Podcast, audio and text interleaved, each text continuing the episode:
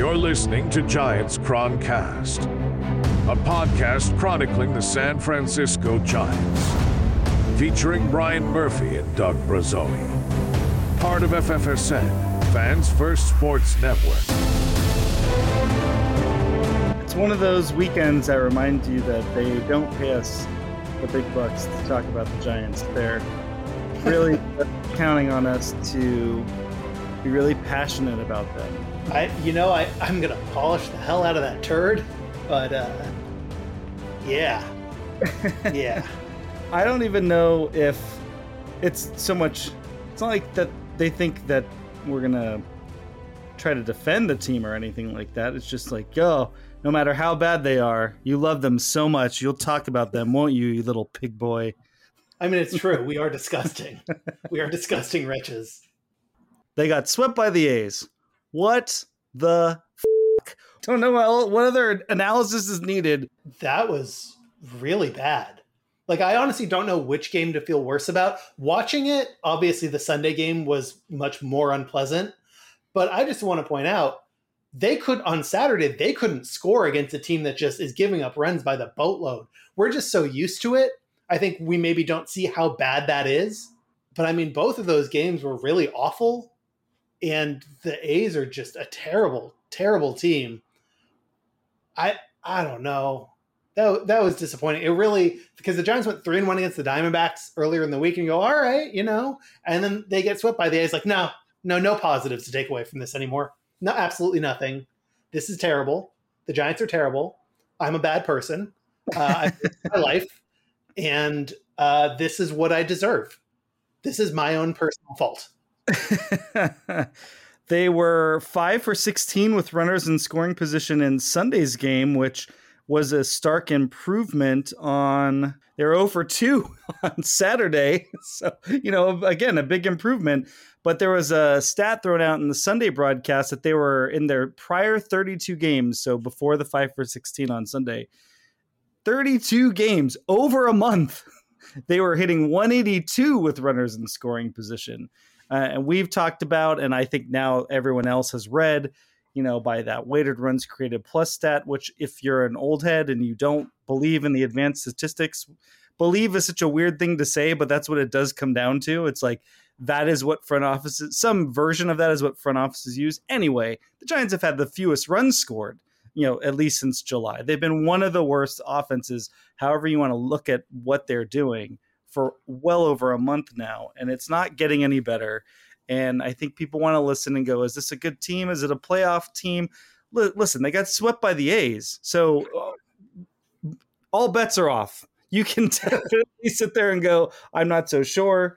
They're 15-15 in their last 30 games. They had a losing record in July, 12-13, and now they are 3-2 here in August. And the schedule is not going to get any easier. They have a series beginning tonight against the Angels in Anaheim. Don't believe when they tell you it's Los Angeles. It's Anaheim. I've been there. And the Angels are not a good team, but they do have one of the only players people who don't follow baseball knows about, Shohei Ohtani, who will pitch in the series. And we'll talk about that a little bit more later. But again, it doesn't get any easier from here. The Sunday game was a reminder, Doug, I feel like, that pitching can also slump, because that has absolutely been the strength of the team, and it really let them down on Sunday. Just to go back to the offense for a minute before we get to the pitching, the Giants, after they won their first 5 games after the All-Star break, the fifth game of that was an 11-10 win over the Reds. Since then, this is just their run scored by game. 2-1-3-1-1-1-2-8 against the A's. 2-3-4-3-4-4-1-1, then 6 against the A's. The only time they've scored more than 4 runs has been against the A's, the worst team in baseball. It's just been an astonishing run of ineptitude. Which, hey, the San Francisco Giants are back, baby. That's right. And then, of course, they finally have a game, their second game, where the offense is not terrible and the pitching shits the bed, which they'll do that sometimes. They've generally been pretty good since the break. That's why the Giants have had the record that they've had. It should have been so much worse. You know, they're scoring, if they score 4 runs a game and give up 3, and that's kind of the best case scenario, that's not what you're looking for out of a team. But yeah, sometimes they're just going to have bad games. You know, Alex Cobb had a bad game. The relievers that followed him were pretty much bad. Luke Jackson was awful. He was really kind of the difference maker there, that he just came in and couldn't throw a strike. And because of those new rules in place, I say new, but as of a couple of years ago, that if you can see, Gabe Kapler could see him not throwing a strike to the first couple batters and still had to leave him in for batter 3, which was not great. Scott Alexander didn't do particularly well. That's my fault for ranking him highly in the bullpen trust power rankings. That was the only thing keeping him going, was spiting me personally. And then what happens the second I rank him highly? Let that be a lesson to me. And it was just a really disappointing game all around, just because we're not used to seeing them lose like that. You know, they lose 2-1 to the A's. I mean, yeah, sure. We watched them lose 2-1 a bunch of times. They lose 8-6 to the A's. I mean, well, they scored 6 runs. Should be winning 6-3 at worst. And that part of it was pretty tough to watch. I think Cobb's start was probably obviously the biggest issue with the game. We did do the bullpen trust power rankings in our last show, and that obviously had something to do with it. I finally get you on Scott Alexander's side, and he lets us down. But we had ranked Luke Jackson low for that reason. Remember, we were like, not sure about this guy. Looks great, but still they're nursing him back very slowly. You know, Patrick Bailey had a nice game on Sunday. His bats basically disappeared, but he had 2 walks. LaMonte Wade Jr. is still playing well. Thairo Estrada is still coming back from an injury, but we pointed out the month preceding his injury that knocked him out for a month. His offense had fallen off a cliff anyway there. Wilmer Flores, he didn't pumpkin, but you know, he had 0 for 4. Again, yeah, six runs should be enough to beat the A's with the Giants pitching. What this is giving me suddenly now, Doug, are 2010 vibes, which I know is a really strange thing to invoke right now when it looks like the Giants are dead in the water and they're going to get swallowed up by one of the 4 teams just outside of the wild card right now. But remember in 2010, and I bring this up all the time because it's one of the times right before the Giants won the World Series for the first time, something I never thought I'd see happen. But it was definitely, it went in my book of things that just made me go, Brian Sabean, who is this guy? I don't understand him. But remember when he brought the pitching staff into Bruce Bochy's office and he said, you guys have to pitch better. The offense can't do it. You have to pitch better. You cannot give up runs. The Giants pitching staff simply cannot give up any more than 3 runs a game. They can't do it. They have to give the offense a chance to win.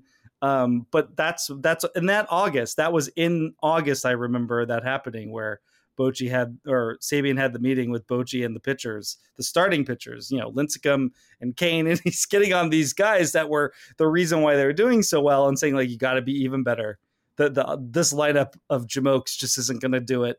You got to figure it out. And this is the situation that the 2010 Giants are in, which I find very fitting since Farhanzaidi seems to be doing a speed run of Brian Sabean's Giants career right now. I mean, it's also really the position the 2009 Giants were in where they couldn't hit.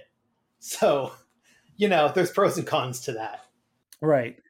I do remember that meeting, by the way. And the thing is, that offense wasn't even really that bad. They were just in a slump. And in August, Tim Lincecum was awful for the first time, probably in his life. Like, honestly, since he was maybe like 9 years old or something. He stayed up real late, like eating gummy worms and watching Ninja Turtles. And, and he probably did the same thing in August of 2010.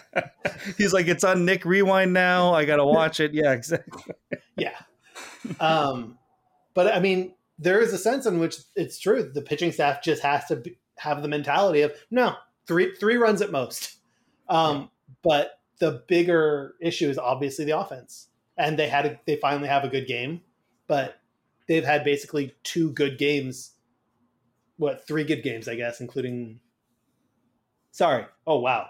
They've scored. So before that, during that winning streak, they did score 6, 8, and 11 runs. So they've had 5 good games since the All-Star break, which is, we're coming up on a month since that. So, and even earlier in the month before the All-Star break in July, they scored 5 runs twice. And that was their best output.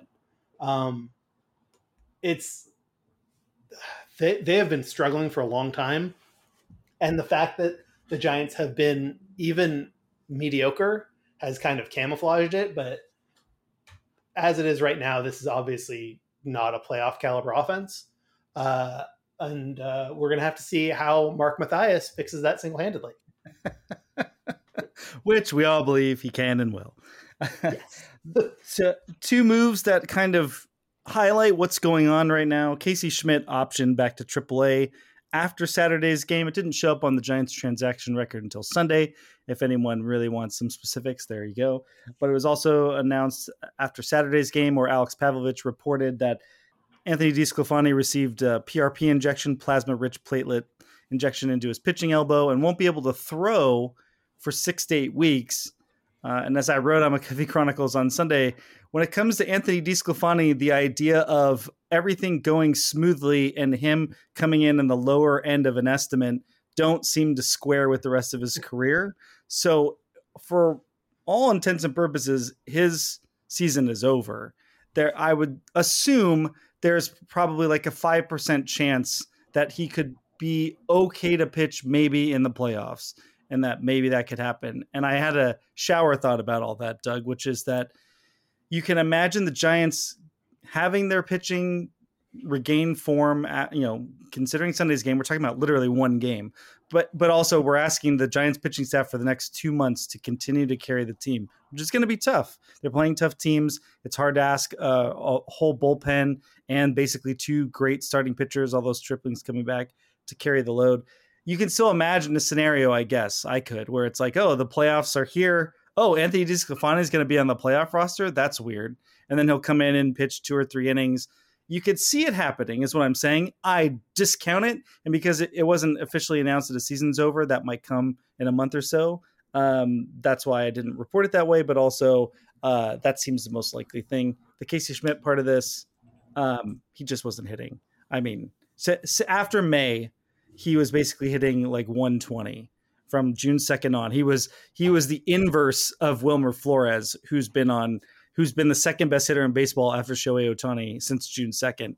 Casey Schmitt was basically the worst, and his defense wasn't all that great. He's a 24-year-old prospect. I mentioned in my article a lot of StatCast numbers in there that make you go, maybe if he just works on some things, gets some more reps, he certainly looks like he can come back and be productive. And like his numbers looked okay. His pitch selection got better towards the second half. He went 36 games. He had 2 walks in his first 36 major league games. And then he wound up 8 walks against 22 strikeouts in the rest of his games after game 36. That was an improvement, I would say. But any strong thoughts one way or the other about Casey Schmitt, Anthony DeSclafani? So DeSclafani, I mean, hey, I called this on the Chroncast. I was like, they're going to shut him down for the season for something. Yeah. My strong medical mind just kind of rears its head again. I feel pretty proud of that. As for Schmitt, yeah, he was hitting 120, on base percentage 212, slugging 162. His weighted runs created plus was 10, which means he was not playable. Still better than Isan Diaz. He was coming around, though. Isan Diaz was coming around. That's true. That's true. Just give him like 300 at bats, and we'll see what happens.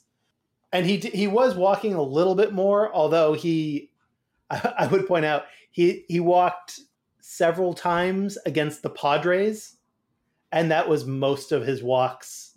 He walked 4 times in a series against the Padres, and 1 other time since the month of July started. And he cut down on his strikeouts. He did. But he couldn't hit the ball hard enough. Nope. The quality of his at-bats was getting better, but it still wasn't good enough. And he's needed consistent playing time for a while, with Thairo Estrada and Brandon Crawford back off the IL wasn't going to happen. And he's basically not ready for the majors. You know, that's not like a death knell for his career or anything. but it was very clear watching him at basically any point recently that it just wasn't going to happen. So, well, this is the pleasure and the pain of the season was that the Giants felt like they were in a position to use their own depth to supplement their major league roster. And that's why they are reaching down, dipping down. And you and I, we were praising this, like, look what they can do. They can go and get perhaps league average players and plug them in from their minor league system. And they're not having to go out and trade for Donovan Walton every time something happens, but that hasn't really worked out for them over the long run. They were able to get little quick infusions, not even PRP like infusions, because this wasn't stuff that sustained for 6 to 8 weeks even. It was just they were able to get in. They got like a hot little start from Casey Schmitt, which was nice. I think Luis Matos looks okay, but you know what I mean? Like not quite what you think. Patrick Bailey is kind of really it. He's a stud. There's a non-zero. There's a possibility. People like me are going to say he should be in the consideration for being a National League Gold Glove at catcher. You know, a small sample, all that stuff. He's got competition with Gabby Moreno in Arizona, that kind of thing. But Casey Schmitt, yeah, I don't know where his career is going to go with that. That's not worth making any judgment call like that. I think if you remember, the Giants are being very aggressive with their minor leaguers, and calling him up was sort of like phase one of that. And we'll see what happens. It was a good experiment. You'd like to think that they're not going to all wind up like David VR. Oh, I hate saying that. It sounds so mean, but we don't know what's going to happen. But yeah, it's just one of those things where this is what they had to do because they weren't in a position where they had an excess of these guys they could trade away to get someone that was more of a sure thing. And so it just hasn't quite worked out the way they had hopes, but it worked out a little bit, let's say.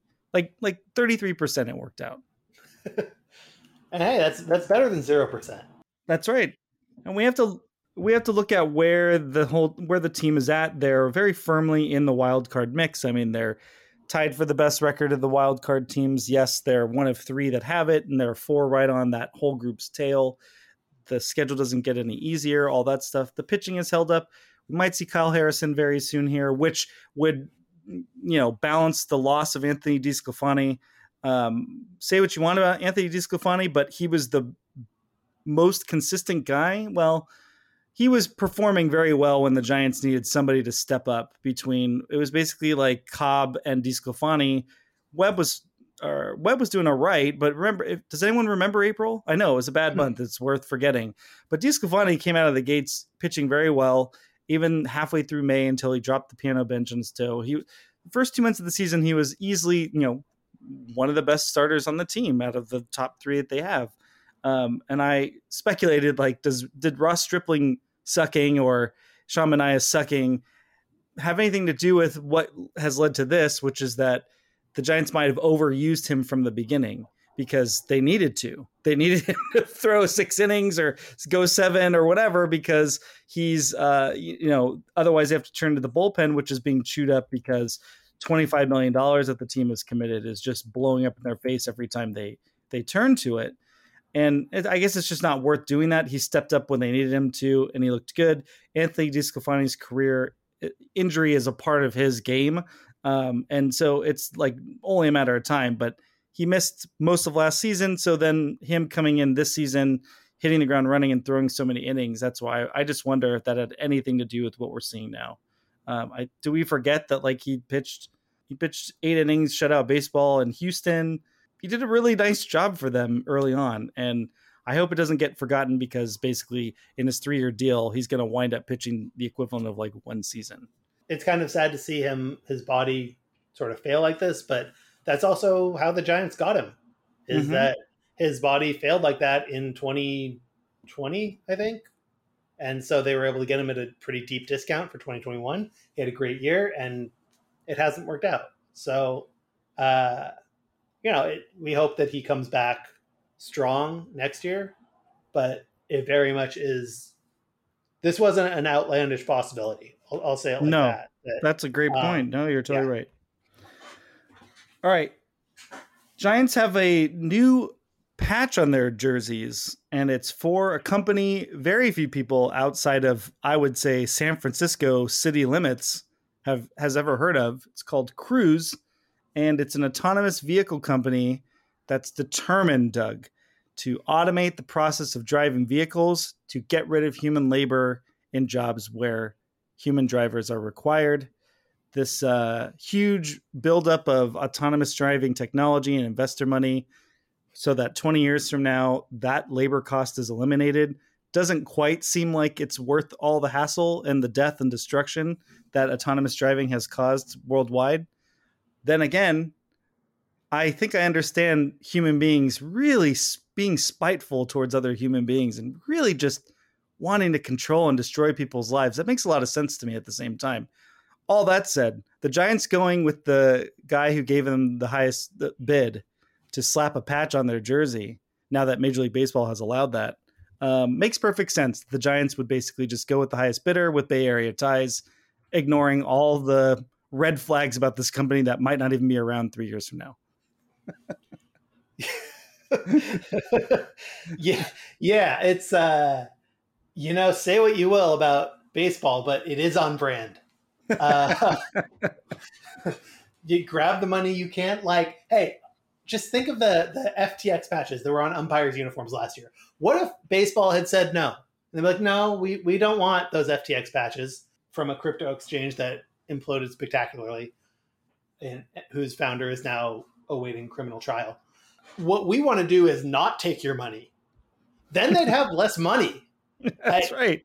How does that make sense? They're running a business here. Right. So the Giants are also running a business. They want more money and not less money, so they can put these big stupid patches for a company nobody cares about or likes on their uniforms and sell them. Now, we all made fun of the Padres when they were like one of the first to announce Motorola, a company I'm pretty sure most of us didn't realize still existed, and as their jersey sponsor. And I don't remember who the Yankees have. But anyway, the point is that the teams are allowed to do this, and they're selling an ad space on their players' bodies on the jerseys. And the chatter I saw was basically a mix. A lot of fans think, "Who cares? Shut up! I only want to hear my complaints about the Giants." And then there are, I think a lot of fans they really just don't like hearing other people complain. Only their complaints matter. They think they should only be complaining about the lineup. I feel like we can complain about multiple things at the same time. That's our right as both fans and people. I think there are a lot of fans who don't care what's sponsored on the jersey, not because they're against it, but because it's like it was always going to go to the person who offered the most money. And obviously there are people who care that there are patches on the jersey at all. That's an advertising space. I was one of those people, but it's like baseball's just going to, if they're going to wrap the bases in Coke, sponsorship at some point. It's just going to be everywhere. That's the Rob Manfred era. It's tacky, it's dumb, it's whatever. The Cruise patches, though, let's focus on that for a second. I pulled up the list of autonomous vehicle accidents from 2014 to 2019, which there was a big report on it from Zimlin.com. And so obviously now 4 years old, so the technology has certainly improved, I'm sure. But from 2014 to 2019, I didn't get the total volume of crashes for all the companies. But for Cruise, there were 112, which over a 5-year span seems like a lot to me. But what do I know? I don't program these things. And we know that since 2019, urbanists in San Francisco have done things like put giant traffic cones on the hoods of the cars to get them to shut down, to put them into a safety mode. I know that they double park when they get confused, when their sensors get confused. They can run red lights. They can injure animals. There's just nuances to driving, which whatever your opinion about driving, you like it, you don't like it. I think you'd agree that using the actual roads and real life people with no stake or share in the actual company testing, using that as a proving ground, as a test bed for your technology, has a lot of weird ethical concerns that should just pop right off the page the moment you read that, as like, wait a minute, we're just testing fully driving that can go the full miles per hour a normal car can on the roads. Okay, why? Oh, but people are also paying to use them as taxis. Anyway, that's what the Giants have decided to put on their jerseys. The patches look dumb. It looks like they're sponsored by the cops. by SFPD. It looks like a giant police car on their jersey, which I know for some people that's great. For other people, I don't know. Do you want your baseball team associated with the police? I don't know. I'd be interested to meet that level of Giants fan. But it's the point is that this is what's happening. This is the new era. I think the Giants' first time out of the gate is pretty craven and stupid. It's not a good looking patch. And the commercial that that accompanied the announcement was one of the most cringe things I've ever seen in my entire life. Brian, the commercial was astonishing. I love how much I hate that commercial. It was nothing but just meaningless tech speak for a solid minute. Except it wasn't even really tech speak. It was like marketing speak. It was the kind of things that marketing people put in commercials because they think other people want to hear that, and nobody ever does. It was here. Let me just try to read this off. So it's Gabe Kapler saying, says, San Francisco, a city of fog and shimmering gold that greets every dawn with optimism and purpose. Brian, what the fuck does that mean? It means it doesn't matter how many dogs we run over. These cars will drive to a new day. It's just this incredible. I don't know how to possibly express how meaningless everything Gabe Kapler says in that commercial is. He goes on to say, our city proudly defies convention. They put a pride flag in there, so you know what he means. You know what he means, Brian. Continuously evolving. Hold on. Pin in that. Hold on, Doug. It's unconventional to support LGBTQIA rights. That's the position that the commercial in San Francisco has decided to take. Interesting. I think that's interesting. Driven by a dynamic spirit that connects and inspires us. And on Connects and Inspires Us, they have a picture of Alyssa Nacken, because you can't hate Alyssa Nacken. You have to like her, which is true. I do. And then Kapler goes on to say, and with every sunset, we look ahead to the promise and potential of tomorrow, where anything is possible. And then Camilo Duvall gets out of a cab, or I guess a driverless cruise car, wearing his Giants uniform, and yells, "Go Giants" in Spanish. At the time when I wrote this up, I failed. I didn't do a breakdown of the commercial because it was so blindingly stupid. I was only angry enough to write the post because I had speculated back in November, like, okay, these patches are coming. The Giants have hired a firm. They hired a firm to help them look for what would be the patch. This is a long time coming. It took them almost a year to figure out it should just be, oh, the guys with whose angel investors are still involved and are willing and didn't get affected by these recent bank crashes or the interest rates and have the money. But I didn't break down that commercial. You would think that a commercial that is about autonomous vehicles, Camilo Duvall is getting out of the cruise car and going to the stadium wearing his full Giants uniform. I think that's stupid, him wearing the full Giants uniform to show off the patch and say, "Go Giants." But shouldn't the commercial have been him shouldn't have been the car pulling up and him getting out, or him getting into the car and it driving off? That's the whole premise of your product, right? That it drives itself. We don't get to see it drive itself in the commercial. That seems weird. We do not. And I think Kapler should have gotten in it too. Kapler should have gotten in it to go to the marina, to go find some women to pick up. He should have, when he said the unconventional, or what was it? He should have taken the cone off of the car and then gotten in it. And then Kapler, towards the end, says, it's more than thread and stitching. No, it isn't. Completely untrue. It's a symbol of our city. Absolutely not. It is not a symbol of San Francisco. An emblem of conviction means nothing.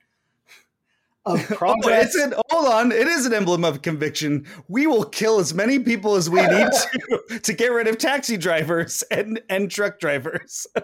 Yeah, but they'll never be convicted for it. That's right. And then at the end, Kapler says, the Giants and Cruise together driving our city towards a brighter future. And by the way, he said that in front of what is very clearly a green screen. He is supposed to be in the dugout. He is not in the dugout. It's very much like a special effect in a Marvel movie that you look at that for a tenth of a second and go, well, that's as fake as it gets. See, I'm not so sure of that because we saw a picture of them shooting that. There's like some extra press around that. He looks like an AI figure in the whole commercial, though. That's true. He does. So I don't know. Maybe that's what I'm seeing.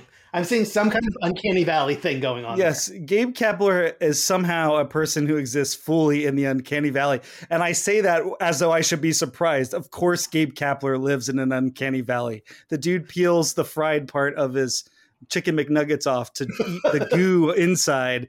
The man, he put sugar in his mouth and then spits it out like into a sugar spittoon. He is not a person as we understand. And then at the end of the day, again, it just looks like they're sponsored by the cops. So in conclusion, we have mixed feelings about this jersey patch. I hope that the Giants are getting like $50 million a year from it. That would be worth it then. Yeah, that would 100%. I would basically wear any clothes for $50 million a year. I'm not going to lie.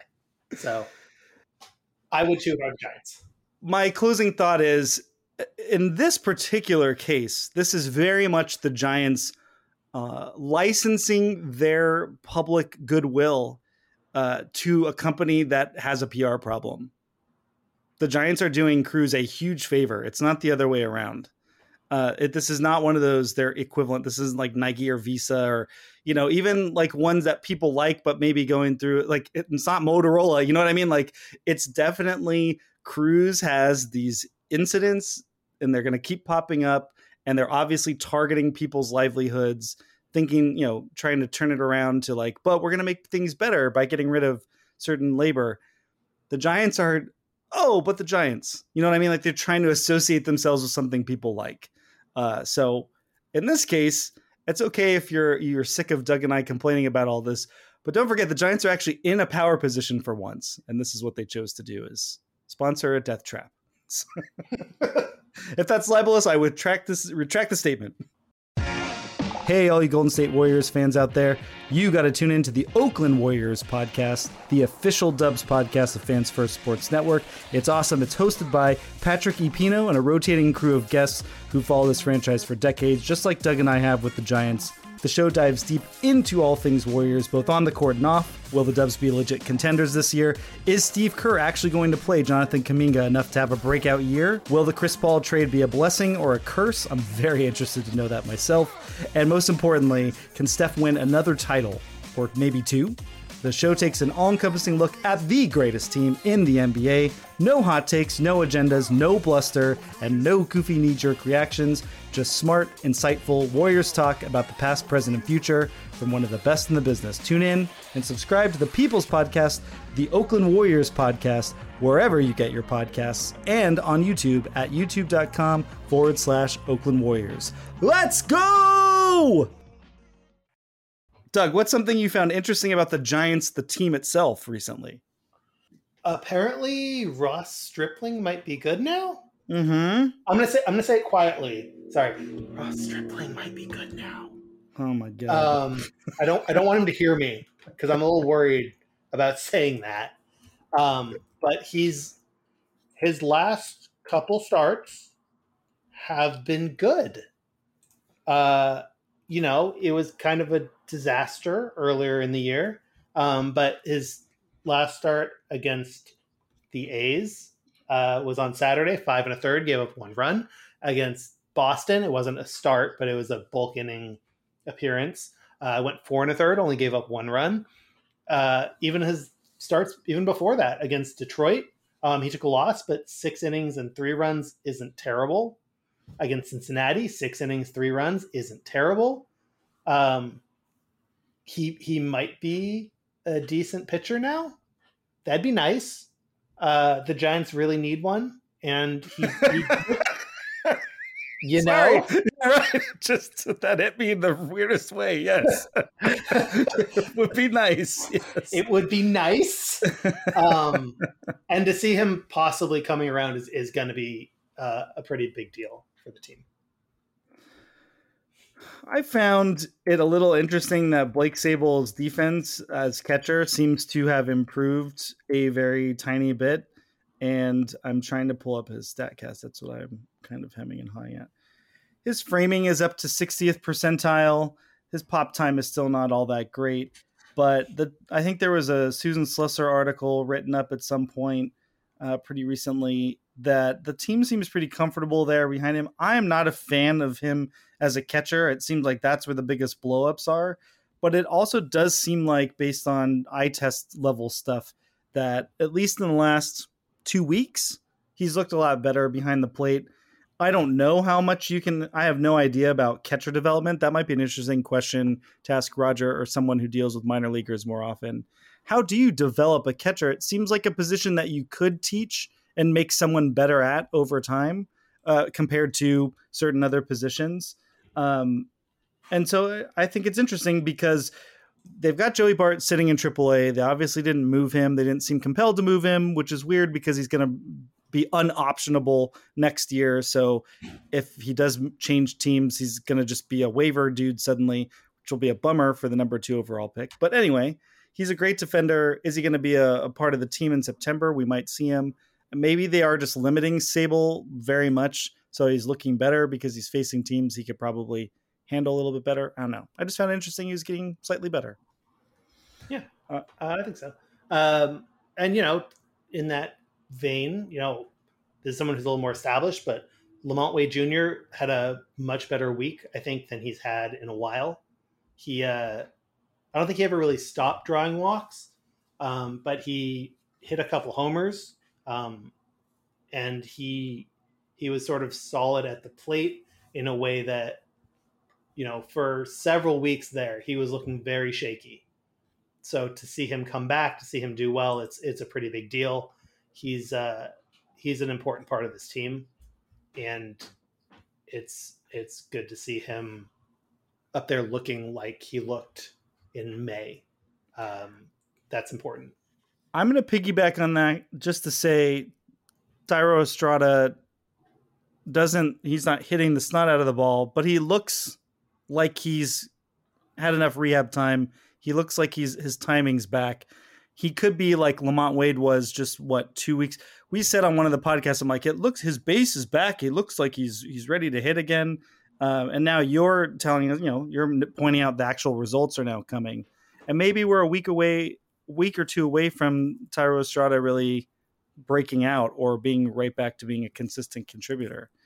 Just along those lines. The one other thing I found interesting, Elliot Ramos has a 900 OPS in AAA, and I always forget this. He's 23, you know, and it's like, this is going to be tied to my concerning that I'm going to have, but he's playing well. And I think that's interesting. And wouldn't it be something, I doubt this is what's going to happen, but you can only expand your roster to 28 now, which is a completely stupid rule. I don't know why they changed it to that.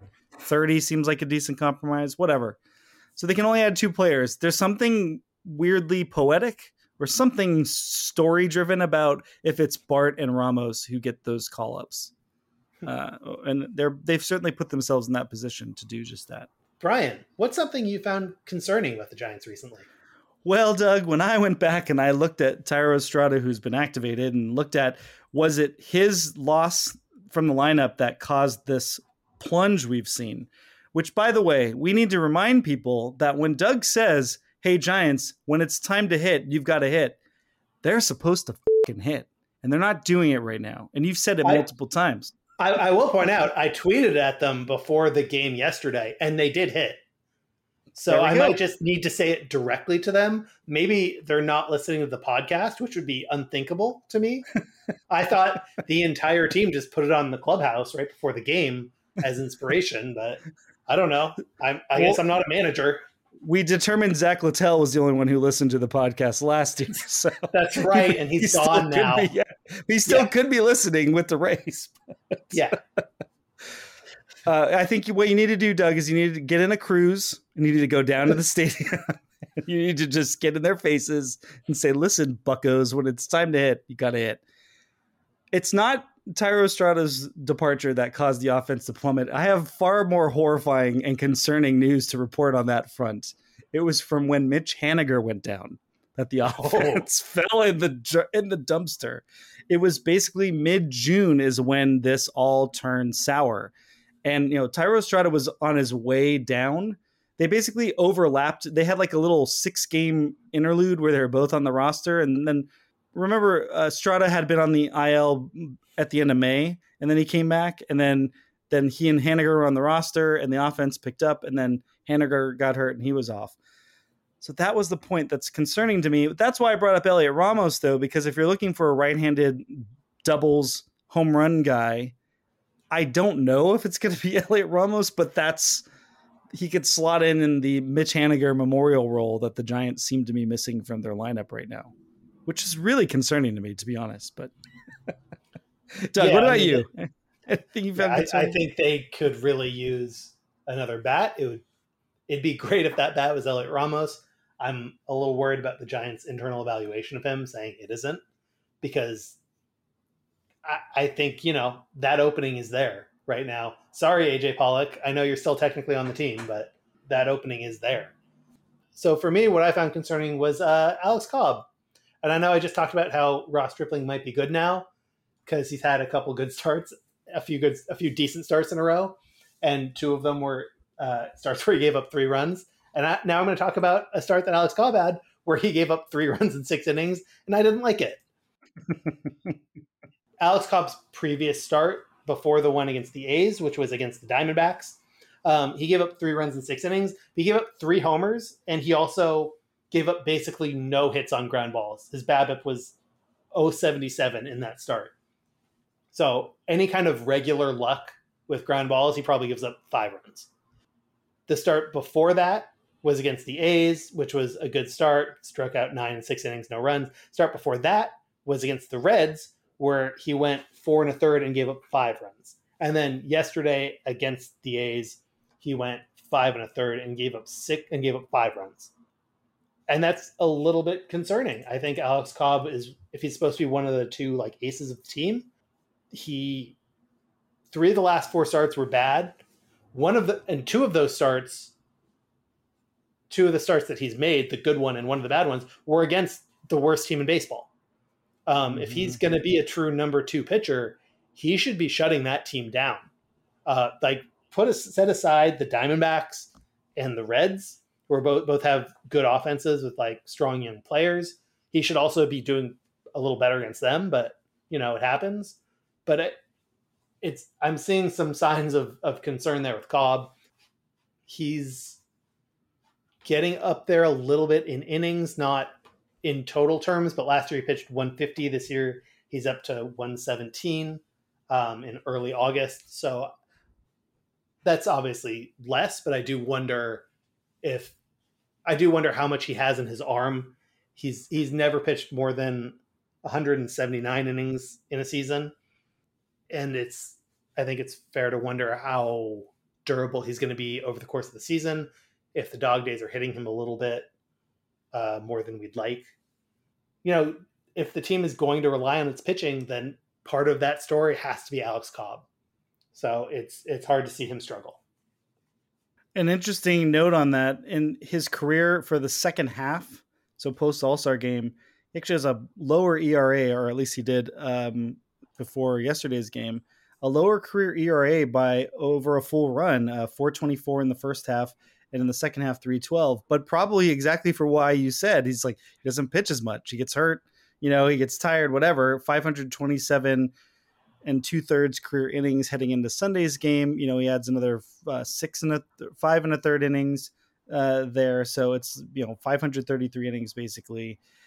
Not very concerning. Yes. And I'm piggybacking on that note to say, I don't know that there are some people that think, oh, Kyle Harrison's going to come up. I'm not convinced that Kyle Harrison's going to be any sort of savior. They're going to basically be adding another 2 to 3 inning bulk guy.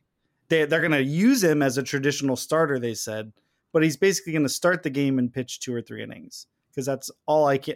He's walking too many guys still. I don't think they're going to let him pitch, throw 85 pitches in his first start. I just don't see it happening. So now you just got a bunch of guys, if they start limiting Cobb to 5 innings, maybe that is a helpful thing. You know what I mean? Don't even get it to a point where it starts to unravel, but then you're just asking your bullpen to do more. And I have very big concerns over the final 2 months of the season, if that's the way it's got to be. Now's the time when your guys are supposed to eat some innings for you. And you're pointing out one of those guys is about to go or is, fallen off. Yeah. A little shaky, we'll say. A little shakier than we want. And on that Harrison point, we've all heard the name all year, but other than a stretch kind of in the middle of the year before he got hurt, Harrison has not been good enough at limiting walks that you can have any confidence in him as a major leaguer. He has great pure stuff, but you need more than great pure stuff to pitch in the majors.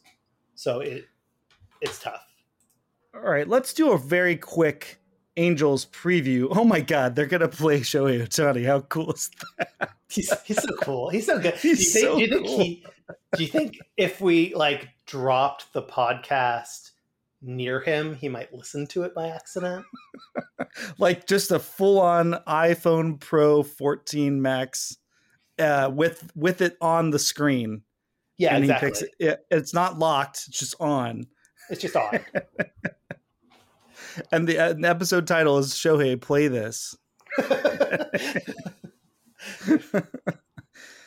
He is so incredibly good on both sides of the ball. I think I remember reading in his seasons where his offense has been great, his pitching hasn't been as great, and then vice versa.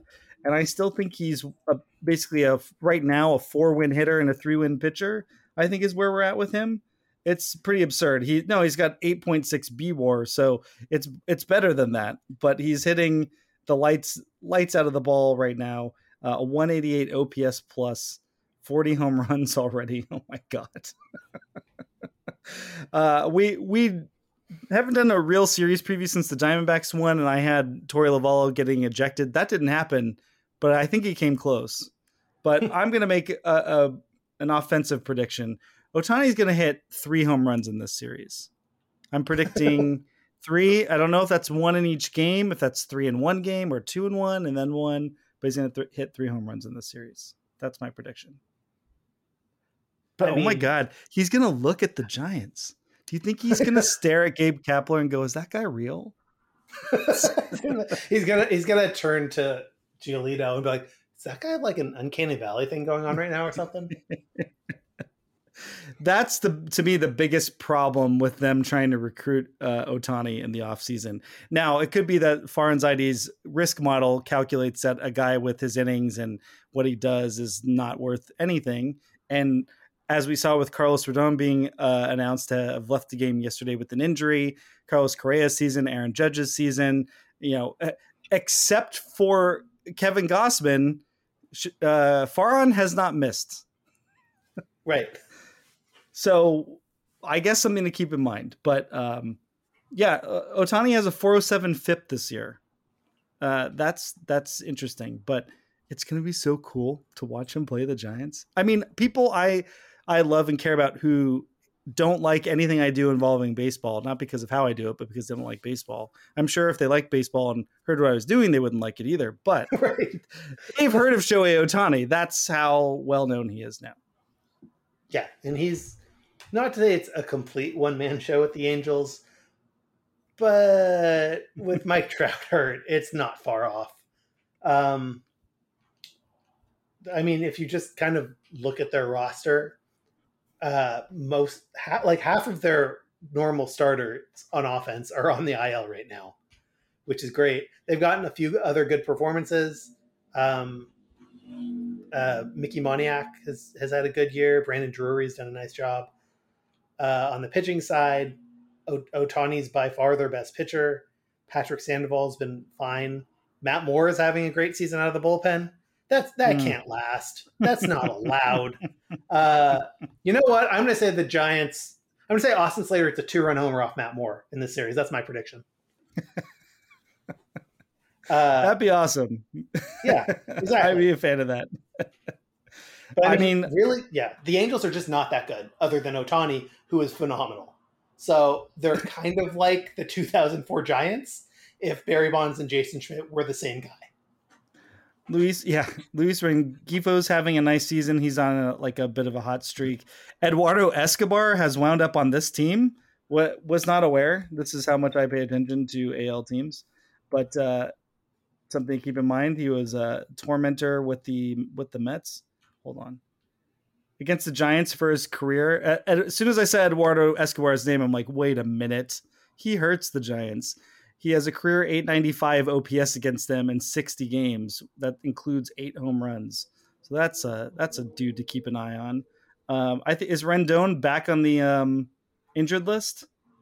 According to Baseball Reference, he is. Yeah. Yes, he is. He is on the injured list. I saw a note on Twitter that he was in the clubhouse and the media went over to talk to him. And he was like, "Oh, because I'm on the IL, I don't actually have to talk to you guys." Oh my god! Just the terrible, terrible dude who got the bag. And another note about Eduardo Escobar: his 60 games and 895 OPS. That's his best against the most games he's played against an opponent. What is that? Baseball Reference has TOPS plus, and it's a 141. So he does 41% better than his average against the Giants, and that's in 60 games. So that he and Ohtani could be enough, as though Ohtani wouldn't be enough. But yeah, some things to look forward to. Austin Slater homers and off of Matt Moore. That's a very specific prediction. And Shohei Ohtani hits 3 home runs. I hope you're right, Doug, because yours you being right negates my being right. So no, we could both be right. Are you going to write about any of Giants-related news this week, Doug? And I am. Where? I'm going to write on Tuesday and Thursday at giantsdoug.substack.com. Brian, what about you? Are you going to write about the Giants? I'm going to make sure to remember to use that Eduardo Escobar note in my series preview that I'll be writing on McKevyChronicles.com, as well as many other articles throughout the week. And we'll see what happens in terms of other Giants news. If Kyle Harrison gets called up, that might be interesting. I think he's pretty close. We'll find out. Don't forget, we're on Fans First Sports Network. FansFirstSports.com is the website if you want to find out about other team podcasts in our network. And we're on Twitter at Giants Chroncast. And until next week. Go Giants.